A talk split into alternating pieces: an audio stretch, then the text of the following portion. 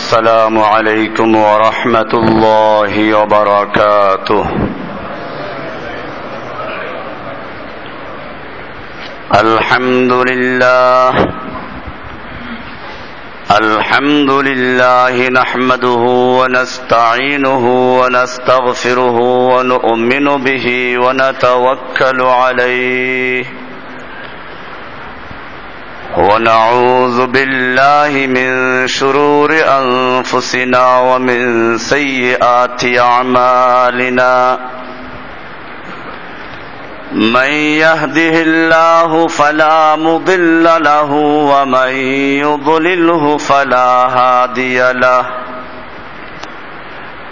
وأشهد أن لا إله إلا الله وحده لا شريك له. وأشهد أن محمدا عبده ورسوله. أما بعد فأعوذ بالله من الشيطان الرجيم. بسم الله الرحمن الرحيم. والذين يكنزون الذهب والفضة ولا ينفقونها في سبيل الله فبشرهم بعذاب أليم. يوم يحمى عليها في نار جهنم فتكوى بها جباههم وجنوبهم وظهورهم. هذا ما كنزتم لأنفسكم فذوقوا ما كنتم تكنزون. صدق الله تعالى وصدق رسوله النبي الأمي الكريم. ونحن على ذلك لمن الشاهدين والشاكرين والحمد لله رب العالمين معزز ও মুহতারাম হাজারাত মুসল্লিয়ান কিরাম বিভিন্ন স্থান থেকে আগত দিন দরদি মুসলিম ভাইয়েরা আল্লাহ সুবহানাহু ওয়া মহান দরবারে লাখ শুক্রিয়া জ্ঞাপন করছি, যিনি আমাদেরকে মাহে রমজানের এই শুভ মুহূর্তে সালাতুল জুমা আদায় করার জন্য মসজিদে আসার তৌফিক এনায়েত করেছেন, এজন্য বলি আলহামদুলিল্লাহ। রমজান মাস কোরআন নাজিলের মাস, রমজান মাস, তাওবা ইস্তেগফারের মাস। রমজান মাস গরিব দুঃখীদের সহমর্মিতার মাস। এই জন্য আমরা রমজানের জুমাগুলোকে এক একটা গুরুত্বপূর্ণ বিষয়ের সাথে আলোচনা করার জন্য নির্ধারণ করেছিলাম। আজকের আলোচ্য বিষয় হচ্ছে জাকাত ইসলামে জাকাতের বিধান। জাকাত ইসলামে একটি গুরুত্বপূর্ণ অধ্যায়, ইসলামের পঞ্চবেনার একটি। রসুল আকরাম সাল আলিহি ওয়াসাল্লাম ইরশাদ করেছেন, বুনিয়াল ইসলাম আলা খমসিন ইসলামের ভিত্তি স্থাপন করা হয়েছে পাঁচটি জিনিসের উপরে। শাহাদাতু ইলাহা ইল্লাল্লাহ আন্নি আব্দুহু ওয়া এক নাম্বার হচ্ছে, এ কথার সাক্ষী দেওয়া। আল্লাহ ছাড়া আর কোন ইলাহ নেই এবং মোহাম্মদ সাল আলিহি ওয়াসাল্লাম আল্লাহ তালার বান্দা এবং রাসুল। এরপরে দুই নাম্বার হচ্ছে কামুস সালাত সালাত কায়েম করা। তিন নাম্বার হচ্ছে ইটাউজ জাকাত জাকাত আদায় করা। এরপরে সমে রমাদান, হজ, এগুলো আছে। আমরা বিস্তারিতভাবে আলোচনা করেছিলাম। এ হাদিসে আল্লাহর রসুল সাল আলহি ওয়াসাল্লাম পরিষ্কার করে দিলেন। ইসলামের পাঁচটা পিলার আছে। পিলার যদি দুর্বল হয় তাহলে বিল্ডিং টিকে না। কিন্তু পিলারগুলোর নাম বিল্ডিং নয়। যেমন এই বিল্ডিং এর পিলার আছে। দুটো পিলার আমরা দেখতে পাচ্ছি সামনে, আরও এর কোনায় কোনায় পিলার আছে। এমনি ভাবে ইসলামের পিলারগুলো হচ্ছে এই পাঁচটা জিনিস। এই পিলার যদি দুর্বল হয়, তাহলে অন্যগুলো আরও দুর্বল হবে।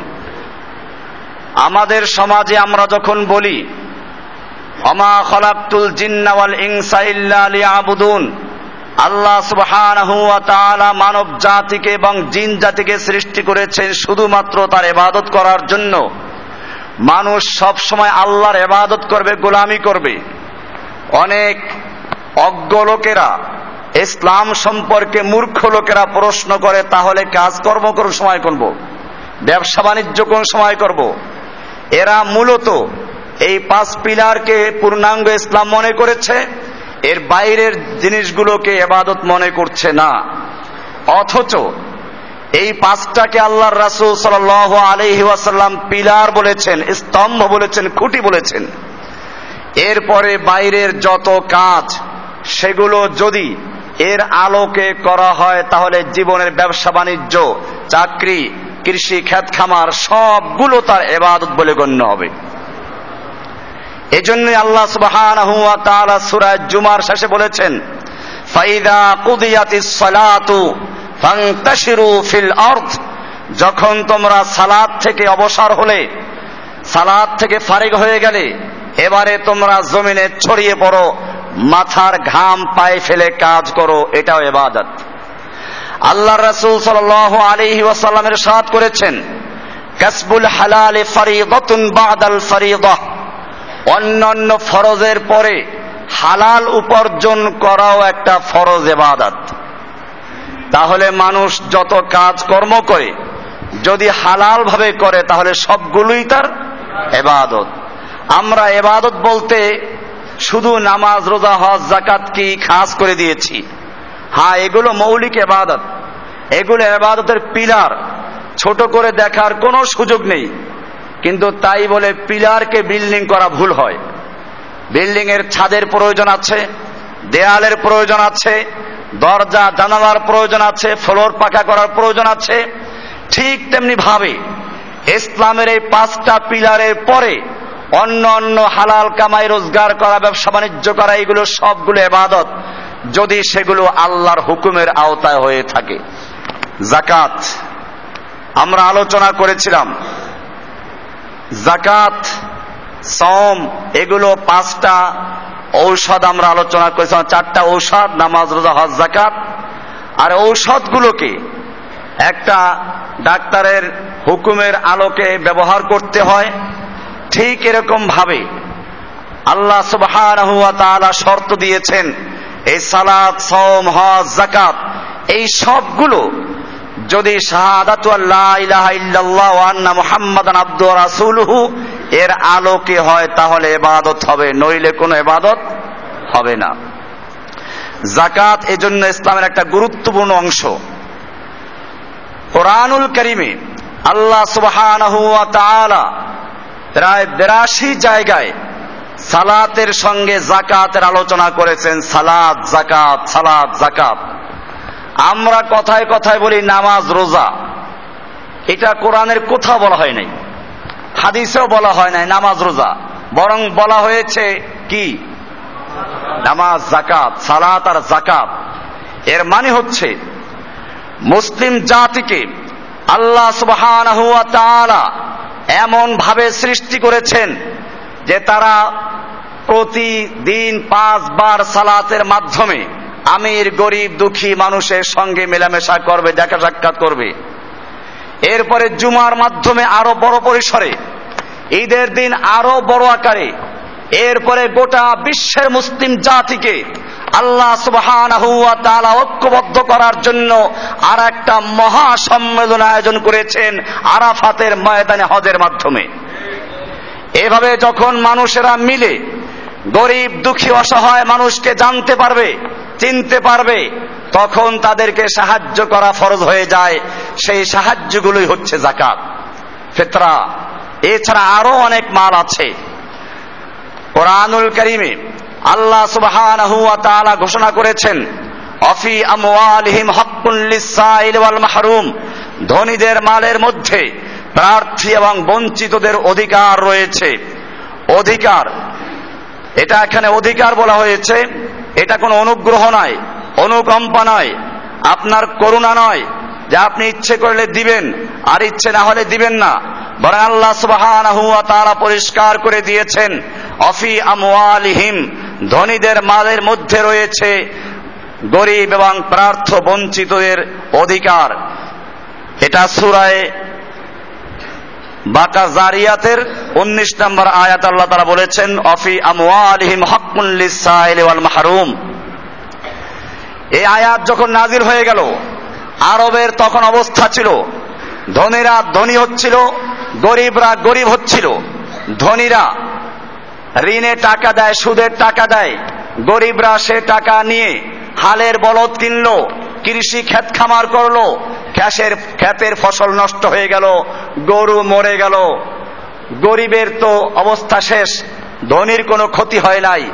ধনী তার পাওনা, সুদ এবং আসল আদায় করার জন্য ওই গরিবের ভিটা, মাটি, স্ত্রীর গহনাপাতি এই সবগুলো জোর করে নিয়ে আসলো। আর যদি সেগুলো না দেয়, তাদেরকে জেলে ঢুকিয়ে দিল, অথবা তাদেরকে মেরে খেজুর গাছের সঙ্গে টানিয়ে রেখে, ঠিক না?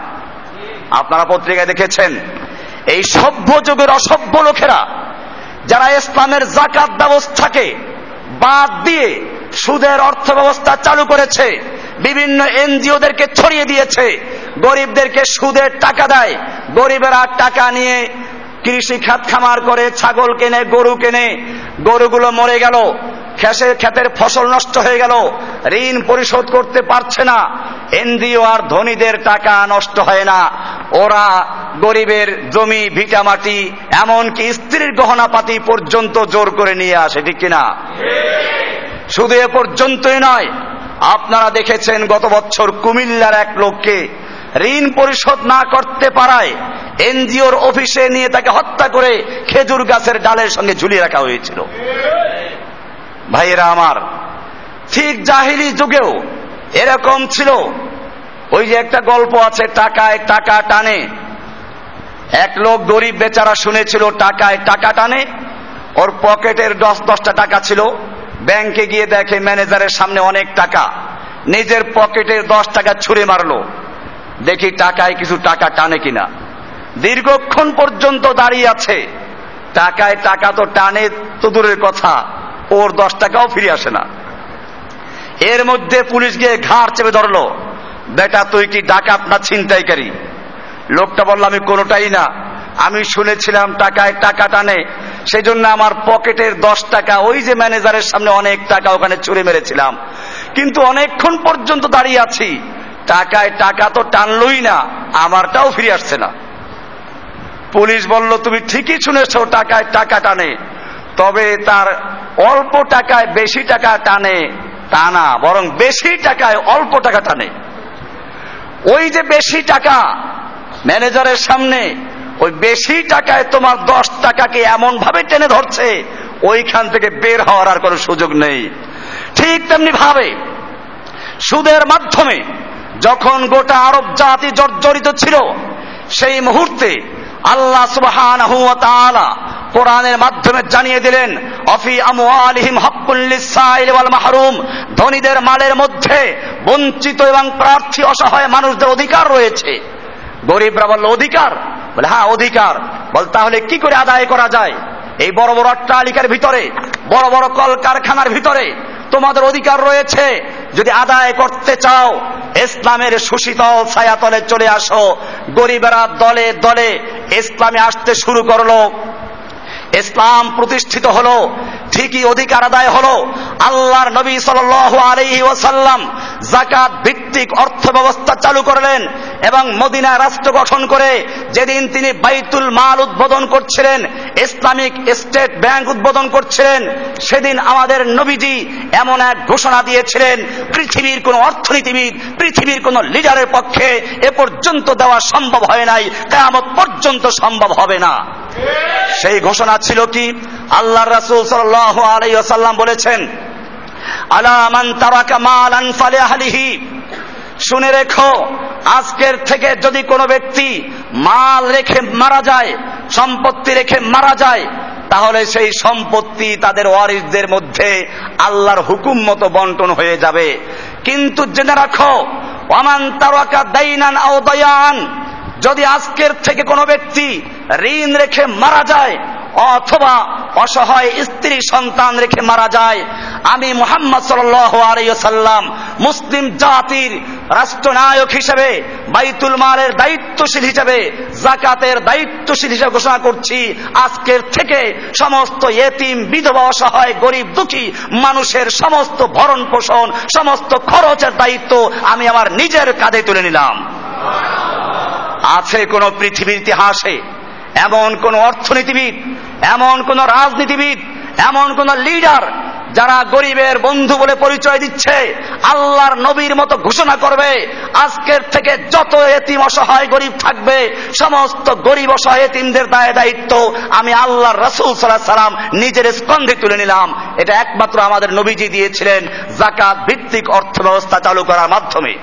ভাইয়েরা আমার, আপনারা জানেন, আল্লাহর নবীর আল্লাহ প্রদত্ত এই জাকাত ব্যবস্থা যখন চালু করেছিলেন, তখন গোটা মদিনায় জাকাত দেওয়ার মতো কোন লোক খুঁজে পাওয়া যায় নাই। মদিনার জাকাত পৃথিবীর অন্যত পাঠিয়ে দেওয়া হতো। একটা গল্প আছে, যদিও সহি হাদিসে এটা পাওয়া যাচ্ছে না। অমর বিন আব্দুল আজিজের যুগে এক লোক তিন দিন পর্যন্ত জাকাতের অর্থ নিয়ে ঘোরাফেরা করছে।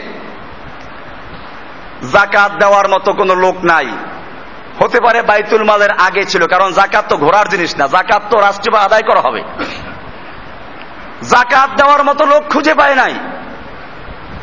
কিছুদিন, দুই দিন, তিন দিন ঘুরলো, এরপরে আর এক লোকের সঙ্গে দেখা, তার মাথায় একটা বস্তা, মনে করল এই লোকটা বোধহয় গরিব মানুষ জাকাতের টাকা দেওয়ার মতো লোক একজন পাওয়া গেছে। বলল, ভাই, আপনাকে আল্লাহ মিলিয়ে দিয়েছে, আমার জাকাতের টাকাটা অনুগ্রহ করে নিন। লোকটা বলল, তোমার কি মাথা খারাপ? তুমি মনে করেছ আমি গরিব মানুষ। তোমার ওই পোটলায় যে পরিমাণ টাকা আছে, ওর চেয়ে অনেক গুণ বেশি আছে আমার এই বস্তায়। তুমি ঘুরছো তিন দিন পর্যন্ত, আমি সপ্তাহকাল পর্যন্ত ঘুরছি, গোটা হেজাজের জমিনে একজন লোক পাওয়া যাচ্ছে না যাকে জাকাত দেওয়া যেতে পারে। ইসলামী অর্থনীতি বাস্তবায়িত হলে আজকেও জাকাত দেওয়ার মতো লোক খুঁজে পাওয়া যেত না। আল্লাহ সুবহানাহু তাআলা মানুষকে বিভিন্ন স্তরে ভাগ করেছেন। আপনি প্রশ্ন করতে পারেন, ধনী গরিব আল্লাহ তারা কেন সৃষ্টি করেছেন? আল্লাহ তারা কোরআনে সে উত্তর দিয়েছেন।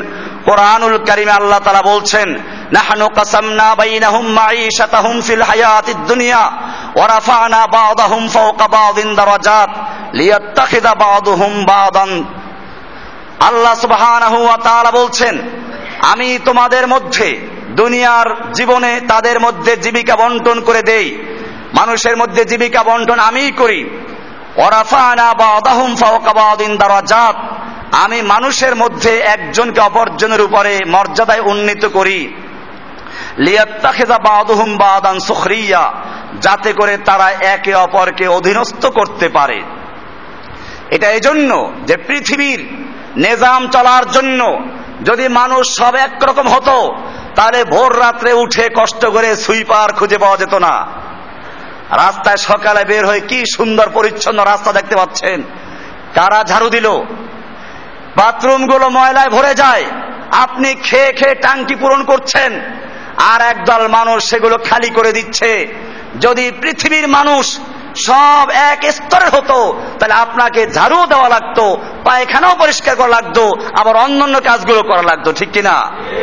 আল্লাহ তাআলা সেজন্য কোরআনুল করিমের সুরায় জুখরুফের 32 নম্বর বলে দিয়েছেন, আমি এজন্য তোমাদেরকে বিভিন্ন স্তরে সৃষ্টি করেছি। আর আল্লাহ বলছেন এরপরে বলছেন, এর মধ্যে ধনীদেরকে পরীক্ষাও করা হচ্ছে। আল্লাহ সুবহানাহু ওয়া তাআলা সূরা নামের 165 নম্বর আয়াতে বলছেন ওহু আল্লাযী আরদে যিনি তোমাদেরকে জমিনের খলিফা বানিয়েছেন, ওয়ারাফা বাদাকুম ফাওকা বাদিন দারাজাত আর তোমাদের কতককে, কতকের উপর মর্যাদায় উন্নীত করেছেন। কেন উন্নীত করলেন? লিয়াবলুয়াকুম ফিমা আতাকুম যাতে করে আল্লাহ তারা পরীক্ষা করবেন তোমাদেরকে যা তিনি প্রদান করেছেন সে দিয়ে। তোমাদের সম্পদ দিয়ে পরীক্ষা করছেন।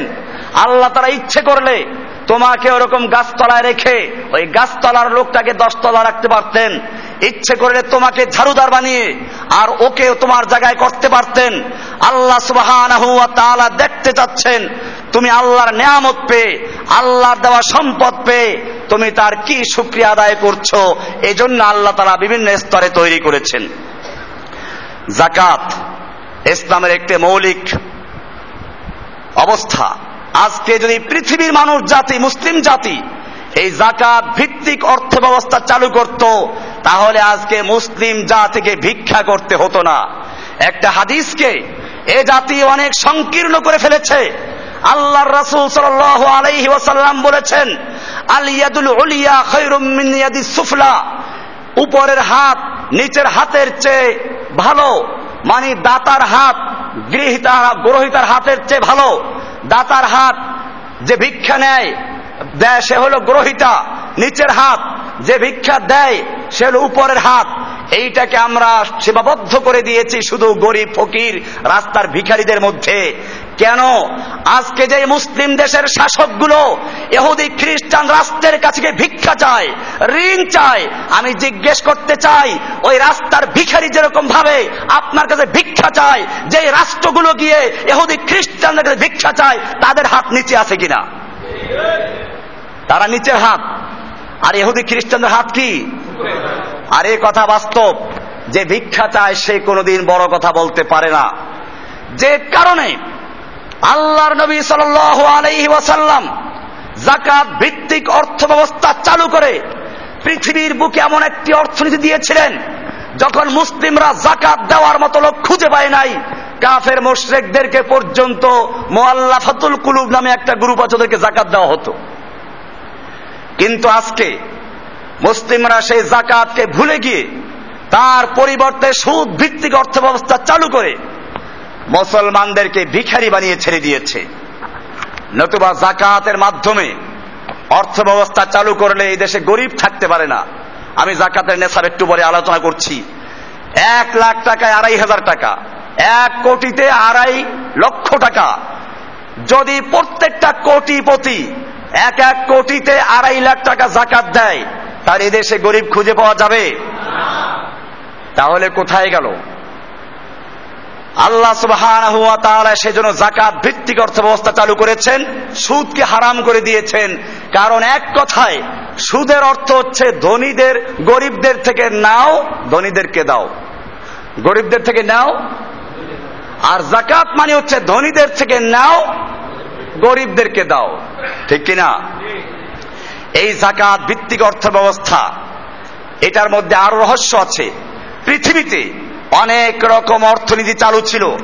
আপনারা যারা একটু বুড়ো হয়ে গেছেন, তারা জানেন, এই কিছুদিন আগেও আমাদের দেশে একদল মানুষ সমাজতান্ত্রিক অর্থনীতি, সমাজতন্ত্র উনি আলো, রাজনীতি করত এবং রাশিয়া, চীন, এরকম আরও অনেকগুলো দেশে সমাজতান্ত্রিক অর্থনীতি চালু ছিল। মানুষেরা দলে দলে ওদের দলে ভিড়েছিল। কারণদের স্লোগান ছিল, কেউ খাবে তো কেউ খাবে না, তা হবে না, তা হবে না। কেউ গাছতলায়, কেউ দশতলায়, তা হবে না। পৃথিবীর সমস্ত মানুষের মধ্যে সমান বন্টন করা হবে। কথাটা খুবই ভালো ছিল। এ কারণে দলে দলে মানুষেরা ঢুকলো। কিন্তু এটাকে বাস্তবায়ন করতে গিয়ে কি করা হলো? দেশের সমস্ত উপকর আয় আয়ের উৎস কল কারখানা কৃষি খ্যাত খামার, সব কিছুর মালিকানা থাকবে রাষ্ট্রের। জনগণ সবাই কাজ করবে আর কাজের বিনিময়ে সমান ভাতা পাবে। এতে দুইটা ক্ষতি হলো। এক তো হচ্ছে এই, একজন লোকের মাথা ব্যথা হয়েছিল। তো ডাক্তারের কাছে গেল, মাথা ব্যথা কেমনে ভালো হবে? কয় যে, মাথাটা কেটে ফেলে দাও। এই লোকগুলো শোষণের ছিদ্রপথ বন্ধ করা হবে। এই স্লোগান দিয়ে সাম্যের এবং কি করা হবে? সমান সবাইকে করাবে এই স্লোগান দিয়ে। তারা কি করল? প্রথমে মানুষের স্বাধীনতাকে খর্ব করে গোটা দেশের জনগণকে গরু আর ছাগলের মতো, পশুর মতো শ্রমিক বানিয়ে দিয়ে, কলকারখানার শ্রমিক বানিয়ে দিয়ে, সুনির্দিষ্ট ভাতা দিয়ে সবার স্বাধীনতা হরণ করেছিল। এরপরে যেটা হলো, তা হলো কি? ব্যক্তি মালিকানাকে বাতিল করা হলো। ব্যক্তি মালিকানা বাতিল করলে পরে মানুষ হচ্ছে লাভের লুভি। যে কৃষক জানে যে আমি যা কামাই করব সেটা আমার, সে বেশি কাজ করবে, রাতে, দিনে কাজ করবে। আর যে জানবে যে আমি কাজ যাই করি, শেষে, মাস শেষে দুই রুটি।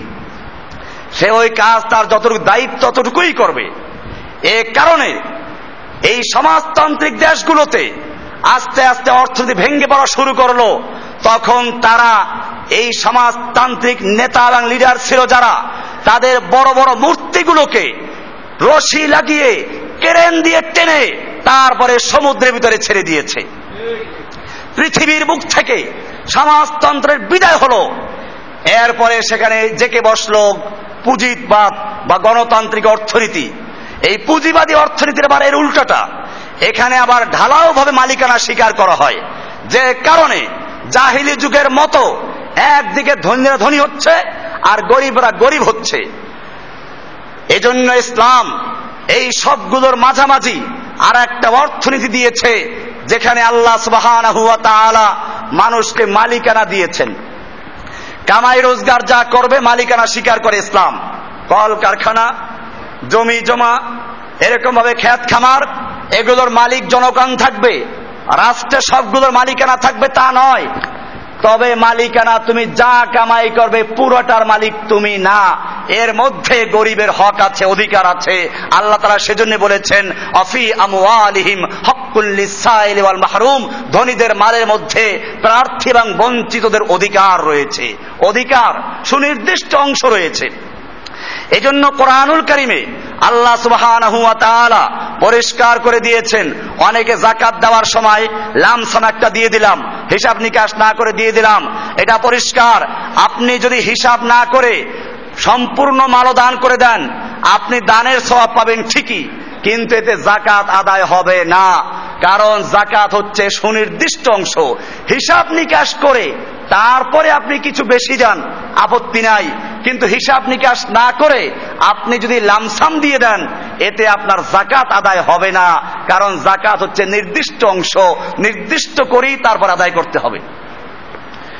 কোরআনুল কারিমে সেজন্য আল্লাহ তালা বলছেন, এক জায়গায় বলছে আমওয়ালহিম হকুন লিসাইল মালুম, লিসাইল মাহরুম। ধনীদের মালের মধ্যে নির্দিষ্ট অংশ রয়েছে। হকুন মালুম বলা হয়েছে এখানে। নির্দিষ্ট অংশ। কাজে এটা সাধারণভাবে কিছু হিসাব নিকাশ ছাড়া দিলেই চলবে না। জাকাত কাকে বলে? জাকাত শব্দের অর্থ হচ্ছে বৃদ্ধি পাওয়া। জাকাতের মানি হচ্ছে পবিত্র হওয়া। জাকাতের মানি হচ্ছে বরকত লাভ হওয়া। যেহেতু জাকাত আদায় করার মাধ্যমে মানুষের মালের মধ্যে বরকত লাভ হয় মানুষের মাল বৃদ্ধি পায় এবং মানুষের মাল পবিত্র হয়, আবার মানুষের আত্মাও পবিত্র হয়। এই জন্য জাকাতকে জাকাত বলা হয়। জাকাত মানে পবিত্র হওয়া, জাকাত মানে পরিশুদ্ধ হওয়া, জাকাত মানে বৃদ্ধি পাওয়া, কারণ জাকাতের মাধ্যমে মালের বরকত লাভ হয়। এই জাকাত ইসলামের পঞ্চবেনার একটি ফরজ। এটা ফরজ করা হয়েছে। আল্লাহ তাআলা যারা জাকাত দিবে না তাদের সম্পর্কে কোরআনে স্পষ্ট আয়াত বলেছেন والذين يكنزون الذهب والفضة ولا ينفقونها في سبيل الله যারা স্বর্ণ এবং রৌপ্যকে জমা করে সঞ্চয় করে ওয়ালা ইউনফিকুনাহা ফি সাবিলিল্লাহি আর তারা আল্লাহর রাস্তায় ব্যয় করে না আল্লাহ বলছেন ফাবাশশিরহুম বিআযাবিন আলিম আপনি ওদেরকে মর্মন্তুদ শাস্তি কষ্টদায়ক শাস্তির সুসংবাদ দিন শাস্তির এবার সুসংবাদ হয় নাকি? ওই যে বাচ্চাদেরকে আমরা বলি, দুষ্টামি করো, এমন পিট্টি লাগাবো, মজা বা বুঝবি তো পিটাইলে কি মজা পায় না ব্যথা পায়? এখানে যেরকম ভাবে আমরা বলি, এমন পিট্টি লাগাবো যে মজাটা টের পাবি। ঠিক আল্লাহ তারা সেরকম একটা কৌতুক করে বলছেন আলিম। আপনি ওদেরকে মর্মন্তুদ এবং কষ্টদায়ক শাস্তির সুসংবাদ দিন।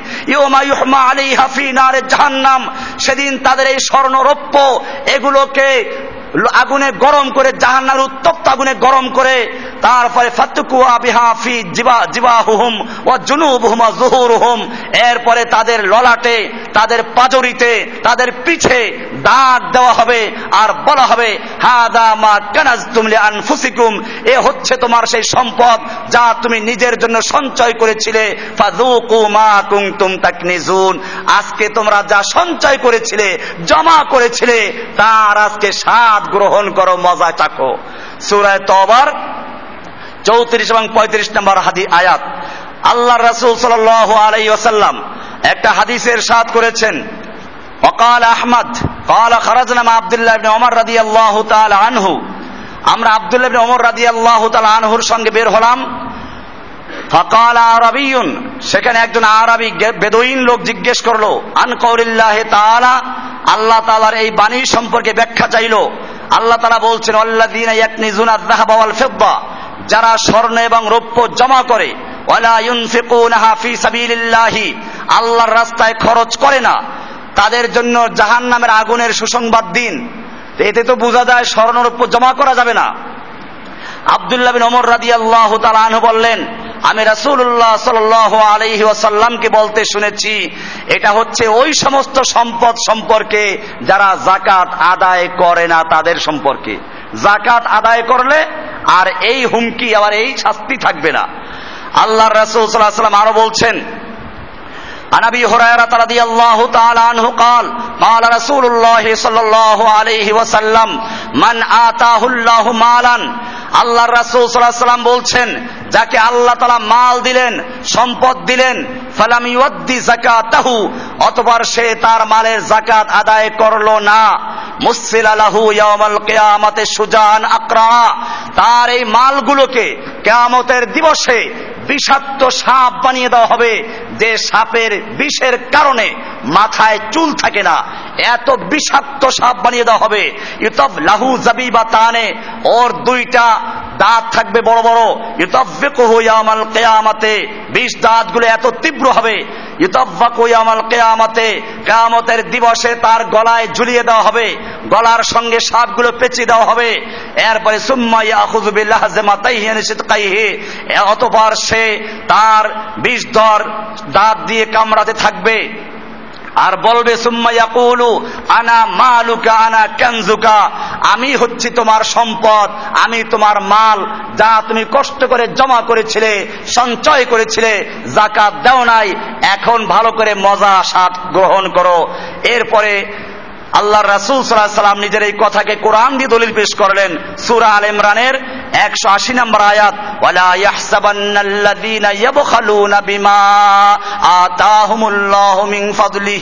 ওই সমস্ত লোকেরা যারা বখিলি করে, কৃপণতা করে, বিমা আতাহুমুল্লাহু মিন ফাদলিহি। আল্লাহ তারা তাদেরকে যে সম্পদ দিয়েছেন, এই মাল নিয়ে যারা কৃপণতা করে তারা যেন মনে না করে, হুয়া খৈরুল লাহুম এটা তাদের জন্য ভালো। হুয়া খৈরন লাহুম বাল হুয়া শাররুন লাহুম বরং তাদের জন্য এটা বড় মুসিবতের ব্যাপার হয়ে দাঁড়াবে। আল্লাহ তাআলা বলছেন, কেয়ামতের দিবসে তাদের এই সম্পদগুলোকে তাদের গলায় ত্বক এবং বেড়ি পরিয়ে দেওয়া হবে, সাপ বানিয়ে দেওয়া হবে, বেড়ি পরিয়ে দেওয়া হবে, তাদেরকে দংশন করবে। এটা বোখারি সাহেবের হাদিস। আল্লাহ রসুল সাল্লাহ সহি বোখারির এটা। হাদিস নাম্বার তেরোশো একত্রিশ। এমনি ভাবে আবু হরারা থেকে আরও একটা হাদিস, মুসলিম সাহেবের হাদিস আল্লাহ রাসূল সাল্লাম বলছেন, মা সাহেবে কানজিন, লা ইউআদ্দি যাকাতাহু ইল্লা উহমি আলাইহি ফি নার জাহান্নামা। যারা মালের জাকাত দেয় না স্বর্ণরৌপ্য, কেয়ামতের মাঠে এগুলোকে উত্তপ্ত করা হবে। এরপরে তার ললাটে, তার পাজরিতে, তার পিঠে দাগ দেওয়া হবে। ফি ইয়াউমিন কানা মিকদারুহু 50 আলফা সানা। এমন একটা দিবসে, যেই দিবসটা হবে পঞ্চাশ হাজার বৎসর সমতুল্য। এরকম ভাবে যারা উটের জাকাত দেয় না, সেই উটগুলো মোটা তাজা করে তাদেরকে সামনে হাজির করা হবে, তাদের পা দিয়ে পিষতে থাকবে। এরকম গরুর জাকাত যারা দেয় না, সবগুলো বিস্তারিত আলোচনা আছে। আল্লাহ রাসুল সাল্লাম এগুলো উল্লেখ করে করে বলছেন, জাকাত যারা না দিবে তাদের এই শাস্তি। আবু বকর সিদ্দিক রাদি আল্লাহ আনহু যখন খলিফা নিযুক্ত হলেন, একদল মানুষ মোরতাদ হয়ে গেল। আর এক দল মুসাইলামাতুল কাজ্জাব নামক মিথ্যা নবীর উম্মত হলো। আর দিকে রোম পারস্যের লোকেরা মদিনার উপরে হামলা করার প্রস্তুতি নিচ্ছিল। এই সময় আর দল মানুষ জাকাত দিতে অস্বীকার করল। অমর আব্দুল খত্তাবের মতো লৌহ মানব বলেন, আবু বকর, এই চতুর্মুখী ফেতনা এই সময়ে যারা জাকাত দিতে অস্বীকার করেছে, এদের বিরুদ্ধে যুদ্ধ না করলে হয় না। এরা তো লাইলাহ ইল্লাল্লাহ পড়ে। লাইলাহ ইল্লাল্লাহ যারা পড়ে, তাদের বিরুদ্ধে যুদ্ধ করা যায় না। এদের বিরুদ্ধে লড়াই করব কেন? আবু বকর সিদ্দিক রাদি আল্লাহ তালানহু সেদিন দেবতার সঙ্গে বললেন, জেনে রাখো অমর অল্লাহি ইন্নাহাদি জাকাত হকুল মাল। জাকাত হচ্ছে মালের হক। অল্লাহি লাউ মানাউনি আনাকান কানু ইয়াদুনা ইলা রাসূলিল্লাহি সাল্লাল্লাহু আলাইহি সাল্লাম আল্লাহর কসম, আজকের যদি কোন ব্যক্তি একটা বকরির বাচ্চা অথবা উটের সঙ্গে যে রশিটা আল্লাহর নবীর যুগে দিত, তাও দিতে অস্বীকার করে, লাকাতাল তুহুম আলা মানেহা, এই না দেওয়ার কারণে আমি তাদের বিরুদ্ধে যুদ্ধ ঘোষণা করলাম। এত দৃঢ়তার সঙ্গে বলার পরে অমর বলছেন, কলা ওমর, ফাওয়াল্লাহি মা হুয়া ইল্লা আন রাইতু আন কদ শারাহাল্লাহু সাদরা আবি বকর লিল কিতাল। আমি বুঝতে পেরেছি, আল্লাহ তাআলা আবু বকরের অন্তরকে এই যুদ্ধ করার জন্য খুলে দিয়েছেন, স্পষ্ট করে দিয়েছেন। এরপর এটাই হক। এই সিদ্ধান্ত নেওয়ার পরে সবগুলো ঠান্ডা হয়ে গেল। মোসাইলামাতুল কাজ্জাবকে হত্যা করা হলো। মিথ্যা নবীকে শেষ করে দেওয়া হলো। রোম পারস্যে হামলা করার থেকে গুটিয়ে গেল। জাকাত দিতে অস্বীকার করেছিল যারা, তারা জাকাত দিতে প্রস্তুত হয়ে গেল।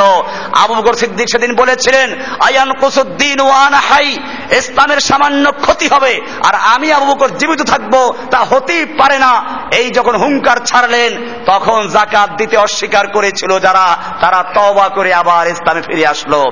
বোঝা গেল জাকাত যদি কোনো ব্যক্তি অস্বীকার করে, সে ব্যক্তির বিরুদ্ধে লড়াই করা যাবে, যুদ্ধ করা যাবে, যদি দলগতভাবে হয়, আর যদি একজন, দুইজন হয়, ইসলামী হুকুমাত তাকে বন্দি করবে, গ্রেফতার করবে, এরপরে জাকাত আদায় করতে বাধ্য করা হবে। জাকাত এটা শুধু এই উম্মতের মধ্যে না জাকাত আমাদের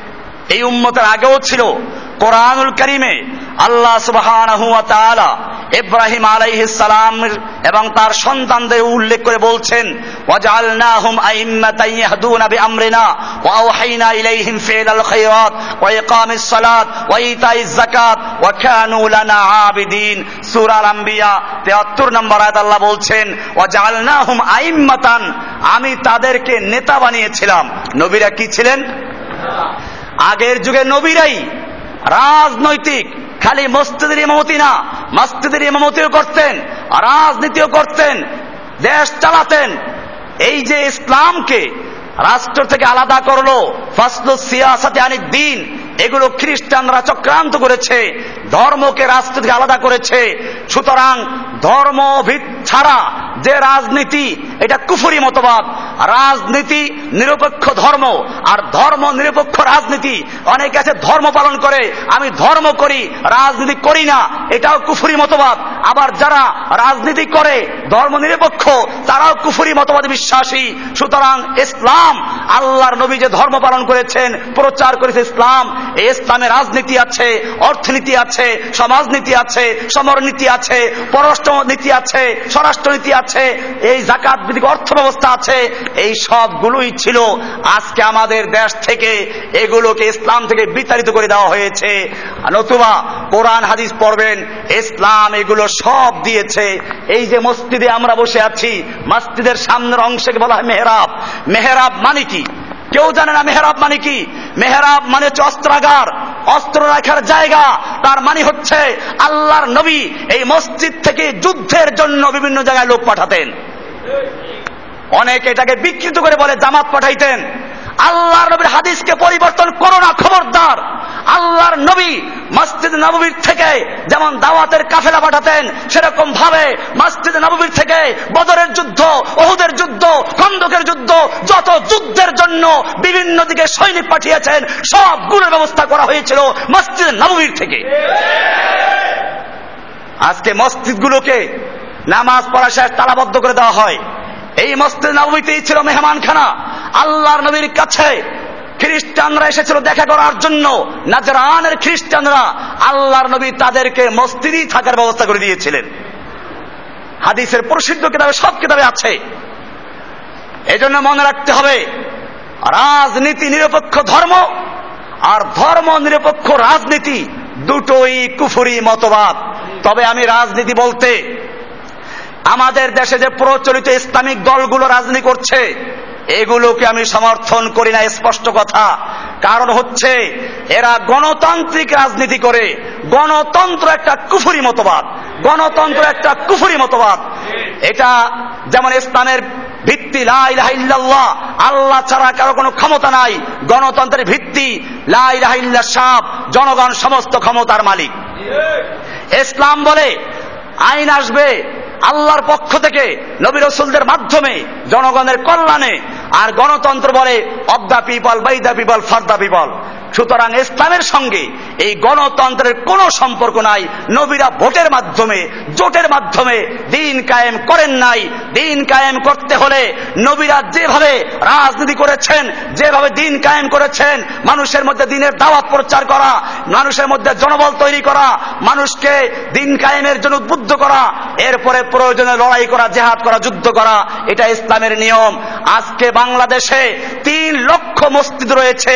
এই তিন লক্ষ মসজিদের ইমাম সাহেবরা, মোয়াজ্জেনেরা, মাদ্রাসার শিক্ষকেরা, ছাত্ররা এবং তাদের মুসল্লিরা সব মিলে যদি এক ময়দানে জড়ো হয়, রাজপথে নামে যে আমরা আল্লাহ জমিনে, আল্লাহর কালামের শাসন চাই, আমরা মুসলিম, কোরআন আমাদের সংবিধান চাই, এছাড়া কিছু মানি না, আমাদেরকে গুলি করে দাও, পৃথিবীর কোনো শক্তি নাই, বাংলাদেশের তো দূরের কথা, পৃথিবীর কোনো শক্তি নাই যারা মুসলমানদের এই দাবিকে উপেক্ষা করতে পারে। কিন্তু সেই তরিকা বাদ দিয়ে, নবীজির তরিকা বাদ দিয়ে, নবীজি কি মদিনায় ভোট দিয়েছিলেন? আবু ভোট ভোট পেয়েছিল অমর ভোট পেয়েছিল। এরকম ভাবে, সেজন্য আমার কথায় কারও বিভ্রান্তির সুযোগ নাই যে আমি বলেছি, ধর্ম নিরপেক্ষ, রাজনীতি কুফুরি মতবাদ, আবার রাজনীতি নিরপেক্ষ, কুফুরি মতবাদ। এর মানে এই না যে আমি রাজনৈতিক যে দলগুলো প্রচলিত আছে, তাদেরকে সাপোর্ট করছি। আমি যেটা বলছি তা হচ্ছে স্পষ্ট কথা। আজকের মুসলমানদেরকে ঐক্যবদ্ধ হতে হবে। আল্লাহ রসুল বলেছেন, আমরুকুম খামসিন আমি তোমাদেরকে পাঁচটা কাজের আদেশ করছি। বিল জামা, মুসলিমদেরকে এক দল, এক নেতার অধীন ঐক্যবদ্ধ হতে হবে। সাহাবাই কেরামদের কোন দল ছিল না, কোন তরিকা ছিল না, সব বাদ দিয়ে মুসলিমরা ঐক্যবদ্ধ হবে। এদের একজন লিডার থাকবে, এক লিডারের নেতৃত্বে লড়াই হবে, জেহাদ হবে। এর পরে লোকেরা দাবি মুসলিমরা ঐক্যবদ্ধ হয়ে এরপরে তারা রাষ্ট্র গঠন করবে এবং তার মাধ্যমে এই জাকাত ভিত্তিক অর্থ ব্যবস্থা চালু করে গোটা দেশে শান্তি ছড়িয়ে দিবে, গরিবদেরকে সাহায্য করবে, এটাই হলো ইসলামের তরিকা। আজকে ইসলামের তরিকা বাদ দিয়ে আমরা এক এক সময় এক এক নেত্রী এর কাছে যাই, তাদেরকে ইসলাম কায়েম করতে বলি, আর নেত্রীরা তো নিজেরাই বলে যে, আমরা কি ওরকম মুসলমান নাকি তোমাদের মতো যে আমরা ইসলাম কায়েম করব? তোমরা তোমাদেরটা করো। পরিষ্কার জানিয়ে দিয়েছে এদেরকে। এজন্য মনে রাখতে হবে আল্লাহ তারা বলছেন আমি সব নদীরকে ইমাম বানিয়েছিলাম, লিডার বানিয়েছিলাম। তারা করত কি? ইয়াহদুন আবি আমরিনা তারা আমার হুকুমে মানুষকে পরিচালনা করত। ওয়াও হাইনা ইলাইহিম ফিলাল খায়রাত।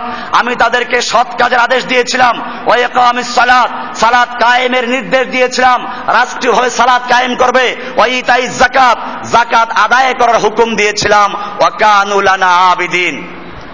ইব্রাহিম আলাইহিস সালামের ঘটনা বলা হলো সূরা আম্বিয়ার 73 নম্বর আয়াত এমনি ভাবে আল্লাহ সুবহানাহু ওয়া তাআলা ইসমাইল আলাইহিসসালাম সম্পর্কে বলেছেন وكان يأمر أهله بالصلاة والزكاة وكان عند ربه مرضيا সূরা মারিয়ামের 55 নম্বর আয়াত আল্লাহ বলছেন যে ইসমাইল আলাইহিস সালাম তার পরিবারকে সালাত এবং জাকাতের নির্দেশ দিতেন সালাত এবং বোঝা গেল আগের উম্মতে সালাতও ছিল জাকাতও ছিল।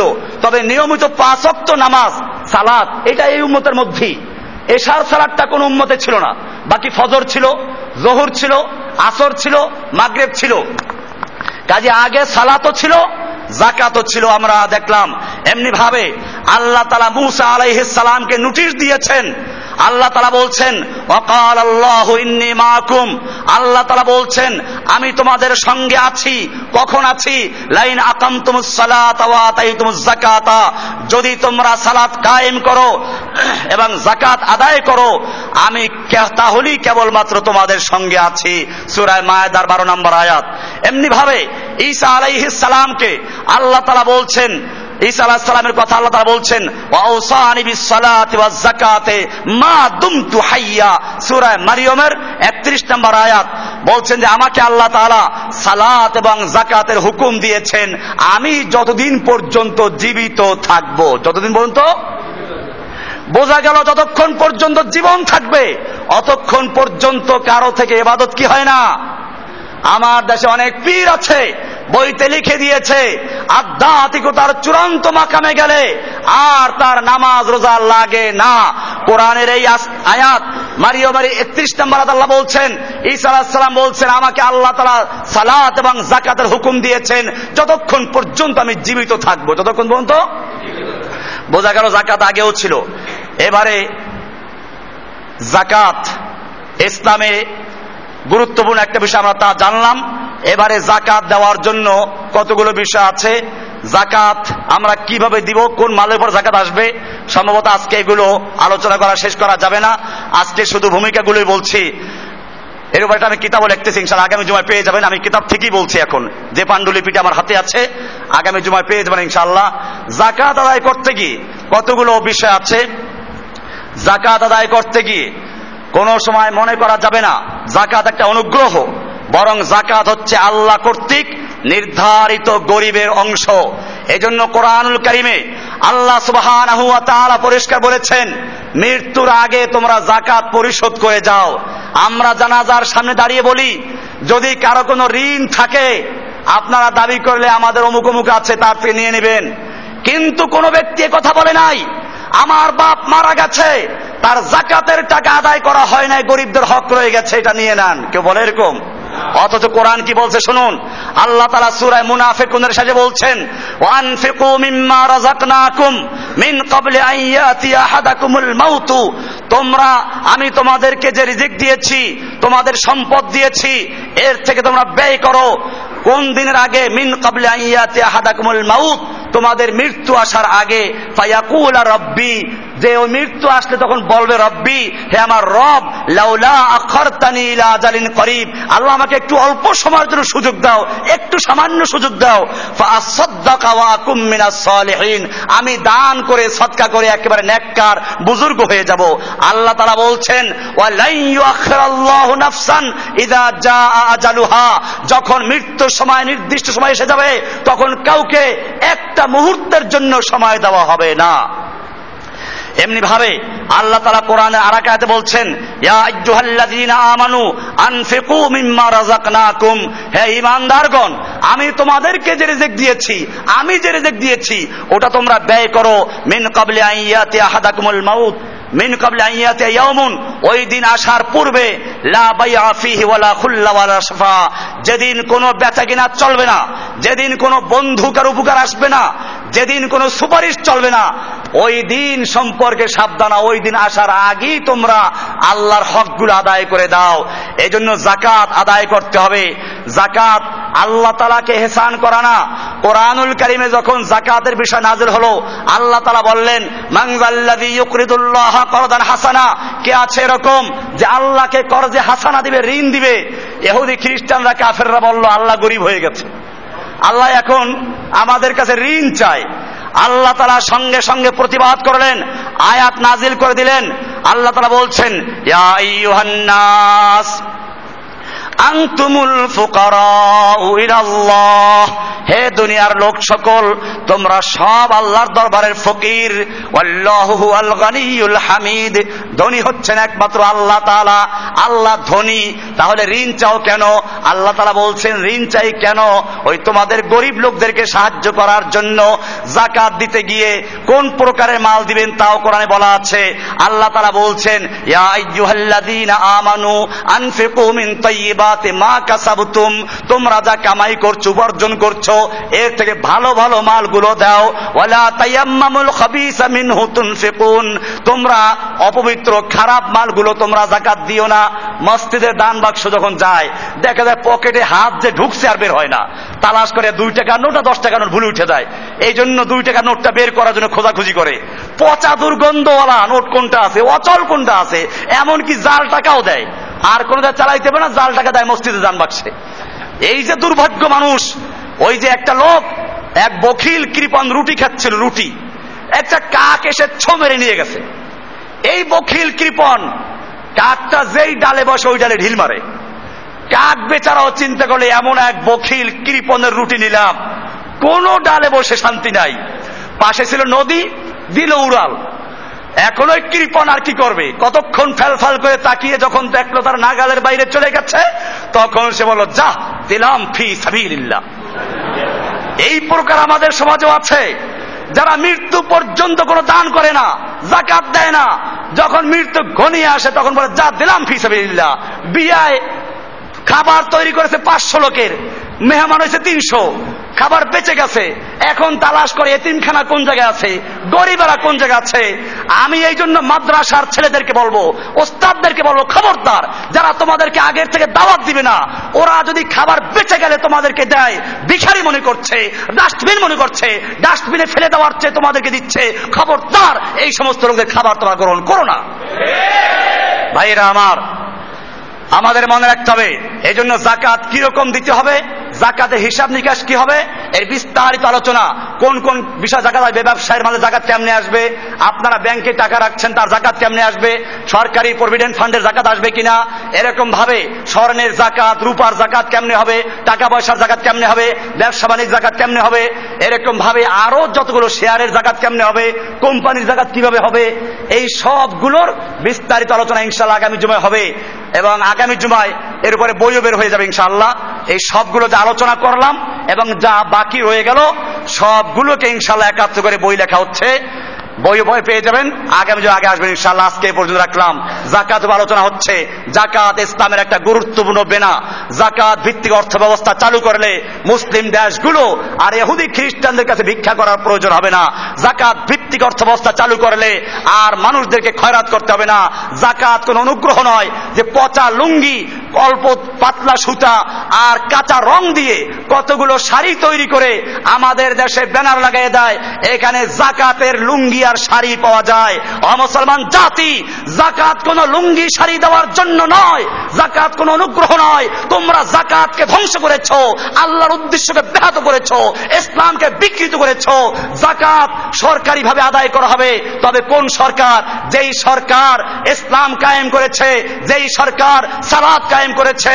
কোরআনুল করিম আল্লাহ তালা মমিনদের সম্পর্কে বলেছেন আল্লাহ দিন এই মাক্কান্না হুমফিল আরদে, যদি মমিনদেরকে জমিনের ক্ষমতা দান করি তারা চারটা কাজ করবে। কয়টা কাজ করবে?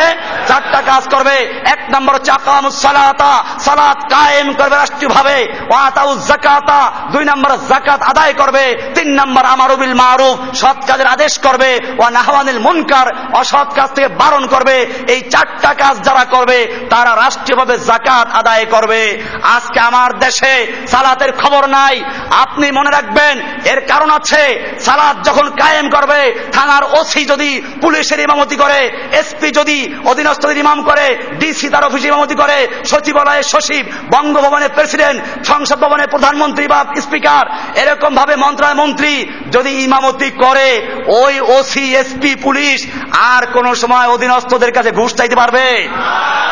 এজন্য প্রথম শর্ত হচ্ছে সালাদ কায়েম করবে রাষ্ট্রভাবে সালাদ কায়েমের মাধ্যমে যখন তারা আল্লাহর বান্দা হয়ে যাবে, নিজের আল্লাহকে ভয় করে চলবে, এবারে তুমি তাকে জাকাত তুলে দিতে পারো। আর যদি তারা রাষ্ট্রীয়ভাবে সালাদ কায়েম না করে, বরং দুর্নীতির কারণে বারবার বিশ্ব চ্যাম্পিয়ন হয় এই বিশ্ব চ্যাম্পিয়ন দুর্নীতিবাজদের কাছে, পুলিশের কাছে, সরকারের কাছে যদি জাকাত তুলে দেওয়া হয়, ওটা মুসলমানদের জাকাত হবে না, ওটা ঘুষ হবে, ওটা মুসলমানদের ধ্বংস করার জন্য একটা পায়তারা চালাবে। ওই জাকাত দিয়ে ওরা নিজের বাইরে তৈরি করবে। সেই জন্য প্রথম শর্ত হচ্ছে আকামুসালাত সালাত কায়েম করতে হবে। ভাইরা আমার, আজকের একদল দরবারি মৌলবী, রাষ্ট্রীয় সরকারি মৌলবী, এই মৌলবীগুলো রমজান আসলেই বড় বড় পোস্টার লাগাইতে থাকবেন, সরকারি জাকাত, ফান্ডে জাকাত দিন, জাকাত বোর্ড গঠন করে। আমি পরিষ্কার বলতে চাই, আল্লাহ তারা জাকাত বোর্ড গঠন করতে বলেন নাই, বরং আল্লাহ তারা বলেছেন, সরকারকে সরাসরি চারটা কাজ করার জন্য এক নম্বর রাষ্ট্রীয়ভাবে সালাদ কায়েম করতে হবে, তারপরে জাকাত আদায় করতে হবে। যেই সরকার রাষ্ট্রীয়ভাবে সালাদ কায়েম আদায় করে না, রাষ্ট্রীয়ভাবে সালাদ কায়েম করে না, সেই সরকারের কোনো অধিকার নাই। রাষ্ট্রীয়ভাবে বোর্ড গঠন করে জাকাত আদায় করার।